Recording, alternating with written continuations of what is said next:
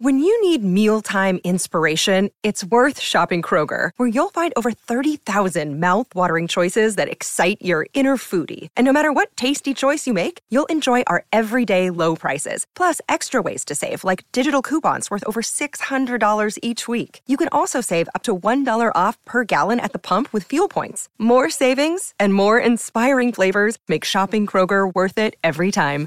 Kroger, fresh for everyone. Fuel restrictions apply.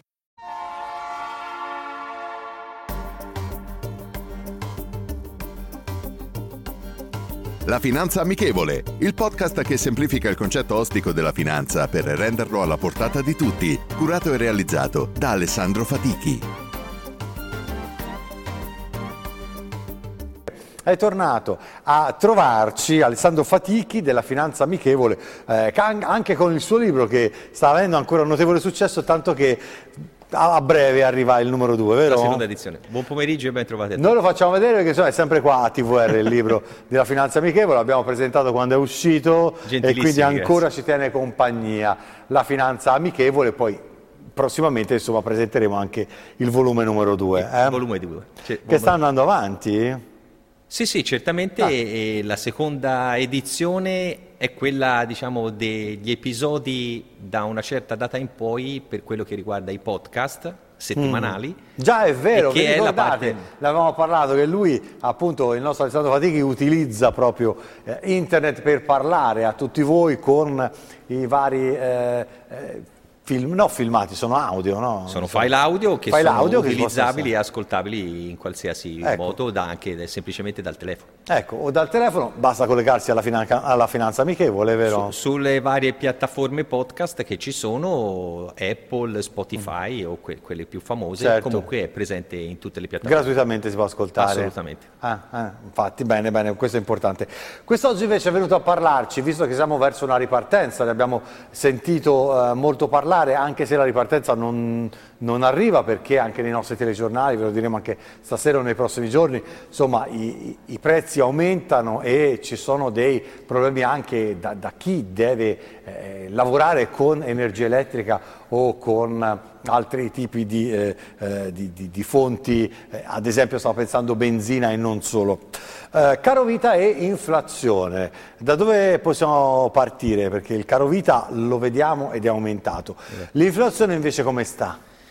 Allora, in questo ultimo mese dobbiamo mm. dire che appunto l'impatto dell'inflazione non solo in Italia e in Europa ma anche negli Stati Uniti è la componente principale o è l'argomento principale che quotidianamente sentiamo.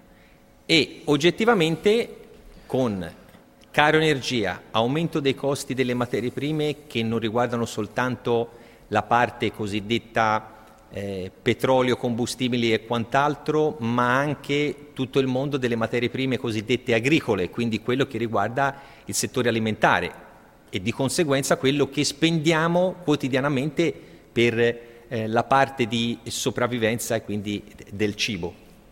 Questo che cosa comporta in maniera abbastanza forte? Allora, negli Stati Uniti, per dare un po' di numeri, l'inflazione, anche se è diciamo, considerata un'inflazione temporanea, siamo a livelli intorno a un 7%, mm. cosa che in Europa, mediamente Italia, è intorno a un 5%.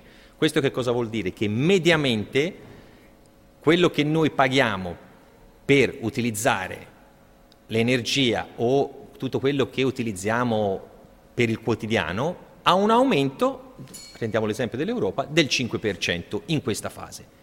Questo che cosa comporta? Comporta che se noi non abbiamo un aumento di quello che è il nostro reddito o dei nostri risparmi, perdiamo potere d'acquisto, perché quello che noi utilizzavamo prima per comprare l'esempio più semplice, un chilo di pane, e se utilizzavo X, oggi è X più 5%. Quindi questo per tornare sempre al concetto di come dobbiamo anche utilizzare i nostri risparmi e come li dobbiamo far rendere, dobbiamo sempre considerare questo aspetto. Perché oggi ci troviamo anche in un momento un po' eh, dove siamo rimasti un po' sorpresi da questa parte? Perché abbiamo vissuto, bene o male, gli ultimi dieci anni della nostra vita in Italia, ma forse anche qualcosa di più, mm. dove crescita economica zero, inflazione sostanzialmente a zero e quindi tutto quello che noi si acquistava aveva sempre grosso modo lo stesso valore, l'inflazione era marginale, era proprio quasi impercettibile e quindi gli stipendi sono rimasti gli stessi, eh, uno infatti. non si preoccupava più di tanto di fa- cercare di far rendere i propri risparmi perché dice li lascio lì sul conto corrente almeno non perdo. Oggi questo, ovviamente se vogliamo usare un termine un po' che può sembrare un po' drastico, eh, questo aumento dell'inflazione ha fatto saltare un po' il banco, perché ognuno di noi ha un potere d'acquisto inferiore rispetto a un anno fa. Poi c'è il Covid che ha eh, decretato una crisi economica ovviamente non indifferente e questo produce a ognuno di noi un potere d'acquisto inferiore.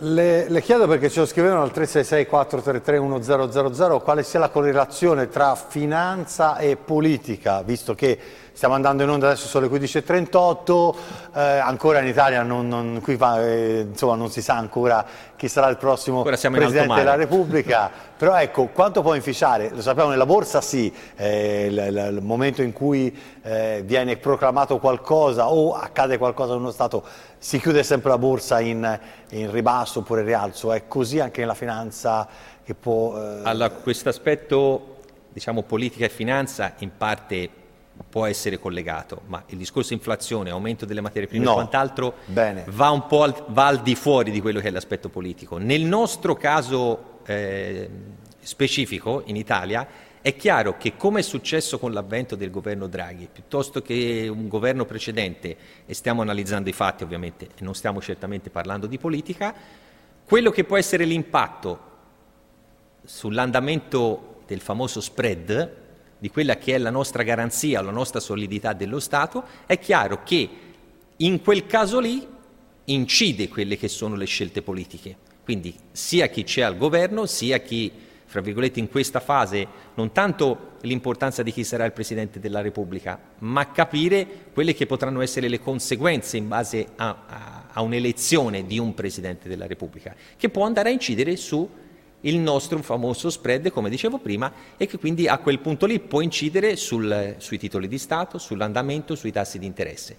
Sul discorso che si faceva prima, e che riguarda l'economia in generale, o che si parli a livello di inflazione o quant'altro, è chiaro la politica c'entra ma mm. in maniera marginale, si sta parlando eh, di, di, qualcosa di ben più ampio e che, eh, come ho detto, si sconta un, una troppa leggerezza di non aver considerato una rivalutazione di quello che può essere il nostro potere d'acquisto. Purtroppo sui risparmi e gli stipendi, ognuno di noi può avere degli esempi pratici, gli stipendi degli italiani sono, non sono cresciuti e sono tra valori negativi rispetto ai paesi del G20 che negli ultimi vent'anni il reddito medio delle persone e dei lavoratori nei paesi più sviluppati è cresciuto, l'Italia è praticamente l'unico paese del G20 dove i redditi da stipendi sono scesi invece di essere saliti.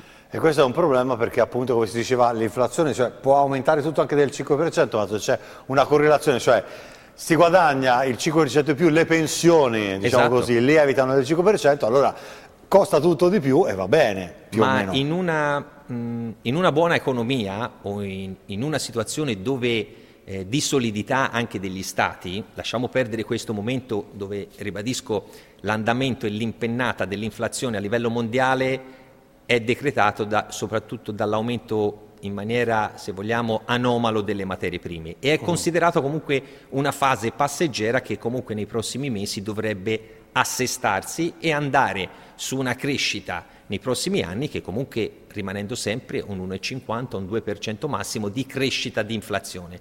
Il problema grosso, appunto, quello che si diceva, è che non crescono e non sono cresciuti i redditi o i risparmi o, o i risparmi delle famiglie in proporzione a quello che è l'aumento in questo momento del caro vita.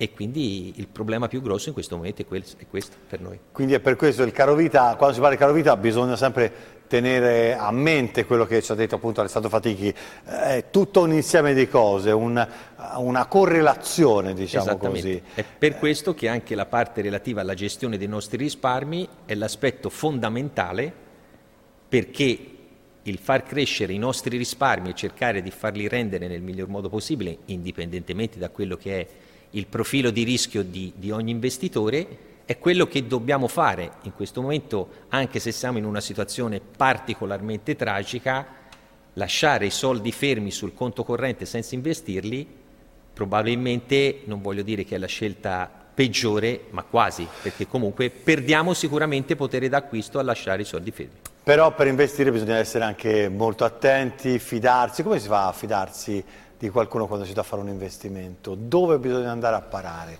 Qual è la, la figura, la persona giusta per eh, affidarsi anche?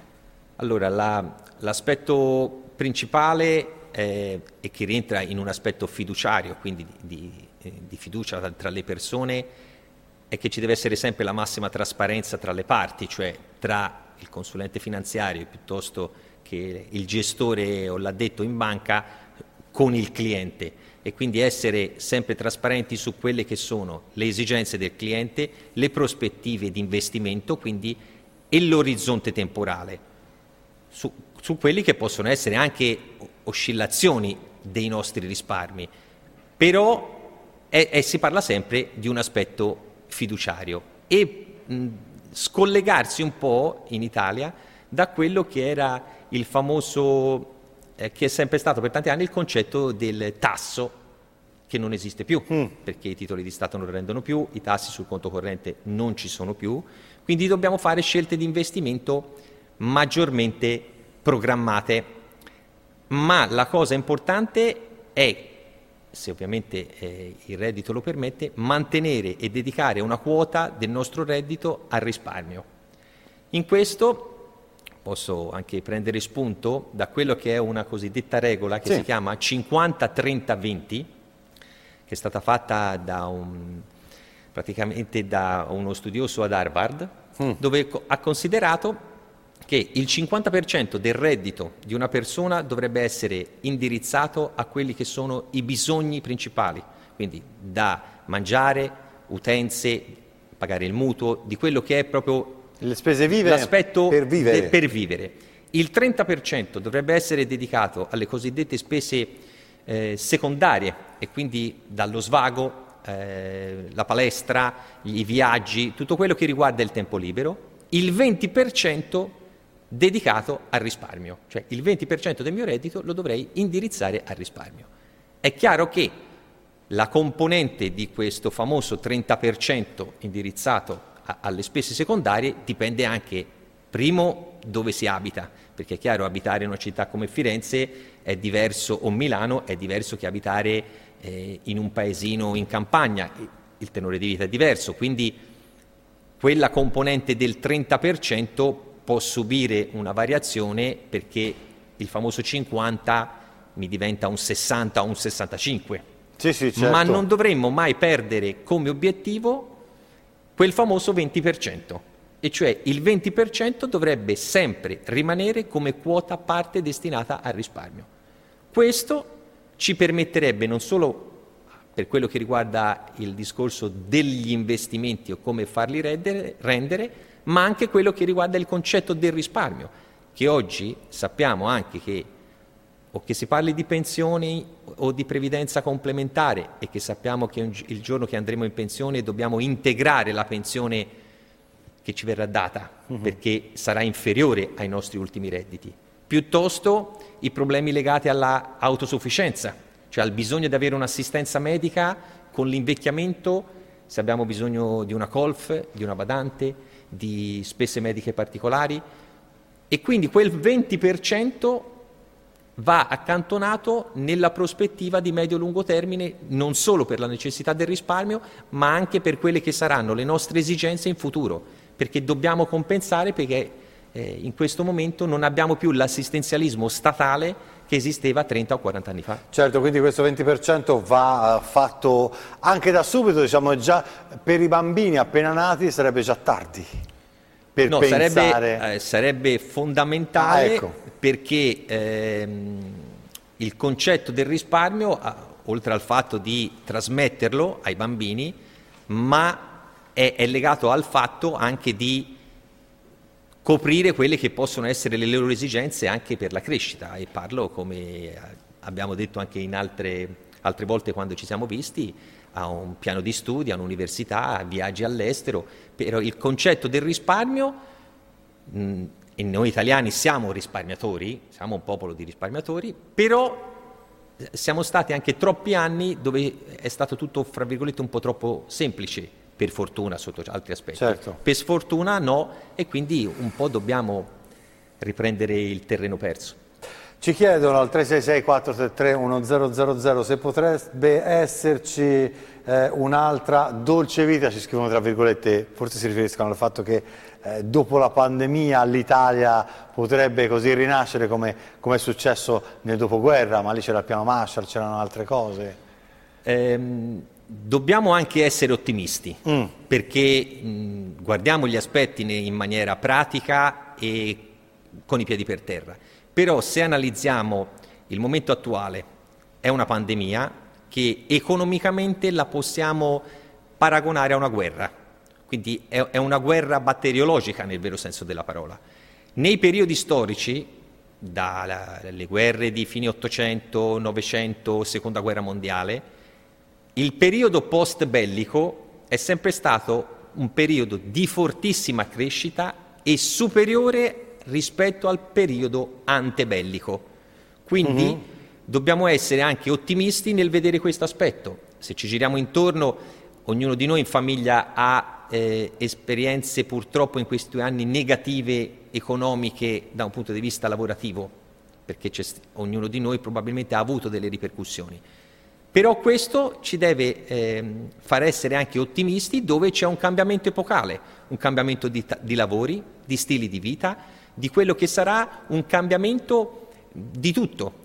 Quindi oggi possiamo fare dei lavori che probabilmente domani forse non esisteranno più, ma ne faremo altri e li faremo diversamente. Dobbiamo però essere mentalmente preparati a questa fase e questa potrebbe essere una fase positiva. Ecco, quindi anche capire, comprendere che è una fase transitoria dalla quale possiamo sicuramente trarre qualcosa, anche se in un momento così drammatico di crisi dove si fatica anche ad arrivare a fine mese, però se si riesce ad arrivare a fine mese adesso forse fra qualche anno, quando la situazione sarà migliore, ci potremmo arrivare più agevolmente. È un po' un discorso contorto, però se la nostra mente ehm, e le nostre forze ci aiutano a gestire quei piccoli risparmi eh, in un momento di crisi così sarà un po' più facile nei prossimi anni. Sì, ne sono, ne sono convinto, anche perché eh, quando a volte ci sono degli scossoni troppo fo forti, ci svegliamo tutto insieme e siamo costretti a svegliarci. Certo è che poi dobbiamo mettere in atto quelli che eh, possiamo considerare i buoni propositi, indipendentemente dalle possibilità di ognuno di noi. Però non dobbiamo vedere solo le cose sotto l'aspetto negativo, ribadisco, dobbiamo essere aperti al cambiamento. Questo è l'aspetto fondamentale. E le persone di una certa età come fanno ad essere aperte al cambiamento? Allora mi spiego, durante il periodo della pandemia abbiamo imparato, abbiamo fatto, e l'abbiamo detto spesso anche da questi teleschermi, un salto di vent'anni, perché adesso i nostri telespettatori a casa conoscono che cos'è Whatsapp, perché ci scrivono messaggi, le videochiamate, eh, varie parole inglesi che non si conoscevano prima, sanno risintonizzare il televisore perché vi abbiamo portato con mano quando poi è passato dal digitale e a giugno vi riporteremo poi anche a un altro cambiamento epocale per le nostre televisioni. Insomma, ecco, abbiamo fatto questo salto. Internet adesso è alla portata um, di tutti quanti, si sa che per parlare anche con la pubblica amministrazione si usa il tablet o il computer per mettersi eh, in contatto, sappiamo che cos'è la PEC, sappiamo che cos'è lo SPID, sappiamo che cos'è IO. Ecco, quindi può darsi che questa, mh, questa, ripartenza, diciamo così, sia anche agevolata proprio perché le persone di una certa età si sono già portate avanti con quello che si erano persi negli anni, cioè l'avvento di internet e non solo? Allora, questo aspetto, eh, come spesso accade, è dovuto alle necessità del momento. Quindi tutti, chi più chi meno, ci siamo trovati di fronte a, a come si suol dire, o bere o affogare eh. in una fase del genere.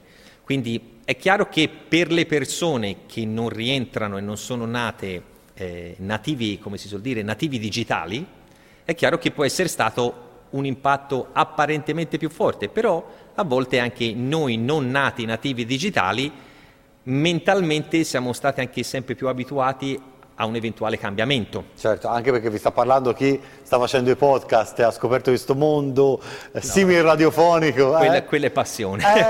Eh, infatti, però. e, e, quindi, però, in, nel caso delle persone un po' più anziane, i nipoti o i figli devono essere di supporto in questo. Hai detto prima della pubblica amministrazione, sì, d'accordo, è che il nostro caro Stato dovrebbe anche sviluppare in maniera sì. positiva tutto che, quello che è l'aspetto di, di, digitalizzazione, perché c'è ma in realtà non c'è, perché le cose ancora in Italia sotto questo aspetto eh, siamo ancora un po' lontani dal funzionare veramente bene. Ma è una fase che dobbiamo assolutamente affrontare da dove dobbiamo passare. Questo senza alcun dubbio. Mentalmente è come quando si parla del denaro contante, no? che siamo tutti abituati al denaro contante, ci dobbiamo abituare a pagare o con le carte o con il telefono o con l'orologio, perché ormai si, e, e, e la, la, parte di avere per forza il, il, i soldi dietro non è un qualcosa, è perché siamo abituati a averli, certo. ma non devono essere quelli che ci vincolano nel fare un qualsiasi tipo di attività. Io, io, sono sempre un tifosissimo degli italiani e noi italiani siamo abituati ad arrangiarsi e a, e a eh, rinascere. La politica non ci sta dando mano perché sicuramente i nostri politici ci danno tutto fuorché un aiuto nella rinascita e sto generalizzando ovviamente. Certo, no, no, no, lo però, capiamo. Però questo aspetto e questa, questo grosso scossone può far, può far bene nel medio-lungo termine anche a crescere economicamente in tutti i sensi. Quindi diciamo che noi italiani, per come siamo sempre stati abituati un po' a arrangiarsi, siamo leggermente più avvantaggiati di altri paesi? Sulla mentalità Potremmo classica mentalità, eh, sulla mentalità dell'italiano sì, sul troppo assistenzialismo statale che abbiamo avuto no, perché ancora si pensa che le cose possano tornare come prima come prima non tornano, ma questo non, è, non vuol dire che sia una cosa negativa, saranno diverse, ma non saranno uguali. E come parlavo prima della, delle pensioni, le pensioni se non ce le creiamo da soli, la pensione non ce l'avremo. Se non abbiamo una copertura sanitaria, non ci si cura. Qualcuno potrebbe dirmi, sì, ma eh, se non ho la liquidità per poter compensare tutto questo e si ritorna al discorso del famoso 20%? De, della crescita del, e dell'opzione del 20% e quant'altro che dobbiamo indirizzare in una certa maniera per poter compensare tutte quelle che saranno le nostre esigenze in futuro. Bisogna fare un po' come le formichine, mettere qualcosina a parte, poco, poco, poco ogni mese, però poi ce lo possiamo ritrovare. Tornare poi. a delle abitudini che i nostri nonni e genitori sicuramente facevano da sempre. Certo, lì mettevano, diciamo così, come vediamo anche nei film. Per il maggior bisogno. Sì, eh, sì esatto, nel, dietro al mattone, sotto il letto però ecco, non così, ma comunque pensare sicuramente... O, o investire i nostri ecco. risparmi ecco. o indirizzarli per quelle che possono essere le esigenze future. E per questo appunto i consulenti, i consulenti finanziari possono dare una mano. Sono lì per questo. Eh, mi piacerebbe che gli ultimi due minuti li spendesse per questo, per far capire ai telespettatori che non si sono mai avvicinati a questa figura che cos'è il consulente finanziario. Che dici sì, vabbè, ma sì, ma tanto quello poi... No, quello poi no. Allora, no, no, no, no è vero. Eh, la cosa importante secondo me è che ognuno di noi debba capire quelle che sono le proprie esigenze. E ormai mi permetto di dire non si parla più nemmeno di consulente finanziario, ma si parla di consulente patrimoniale, proprio per le esigenze che dicevamo prima. Perché le esigenze di ognuno di noi riguardano sì i risparmi, l'aspetto finanziario, ma riguardano anche tutto un aspetto gestionale dei nostri beni, delle nostre proprietà e della nostra vita e che quindi la persona che può aiutarvi o indirizzarvi in determinati aspetti deve avere anche delle conoscenze che non si limitano soltanto all'aspetto finanziario, ma all'aspetto proprio delle esigenze totali di ognuno di noi, che si parli di aspetto successorio, aspetto legale o quant'altro e questo non dobbiamo pensare che, si, eh, che siano aspetti secondari o che non vanno considerati. Perché le, per parlare anche di aspetti pratici, l'aumento, sappiamo quello che potrebbe essere un aumento delle tasse, aumento delle rendite catastali, aumento delle tasse di successione e di donazione, che siamo ancora un paese considerato un paradiso fiscale, perché siamo tra i più bassi al mondo. Quindi anche quello che è un passaggio generazionale dei beni, cosa si può fare per avere un risparmio fiscale da questo punto di vista, perché queste cose verranno ritoccate prima o poi, perché i soldi ce li danno, ma li dobbiamo anche ridare. Mm-hmm, certo. Quindi come li ridiamo? Li ridiamo sotto forma di tasse, sotto forma si cambia eh, aliquote o quant'altro. E quindi anche quell'aspetto lì all'interno di una gestione di tutto quello che, è, che sono i nostri beni, dobbiamo essere aiutati da persone che hanno perlomeno un'infarinatura totale anche su aspetti che non sono poi solo quelli finanziari. Certo, questo è importante, questo è importante perché ci vuole sempre una visione a 360 gradi. Allora io ringrazio per essere stato con noi Alessandro Fatichi, speriamo che la prossima volta quando torna sia pronto anche il secondo libro della finanza amichevole, se no non lo aspettiamo, eh. cioè, nel senso eh, la, la, la, ospitiamo volentieri anche senza libro, era quello volevo dire. Va bene? Volentieri. Eh, però siamo a un buon punto, no? Sì, sì, penso nell'arco di un mese ci siamo. Via, allora via, la prossima volta si vuole la prima, la prima, almeno la prima stesura. Assolutamente. Va bene? Molto ok. Volentieri. Allora noi ci fermiamo solo un istante eh, c'è la pausa pubblicitaria, prima ovviamente il meteo e poi, come avevamo già annunciato, parliamo di alcolologia con il dottor Andrea Quartini. A tra poco.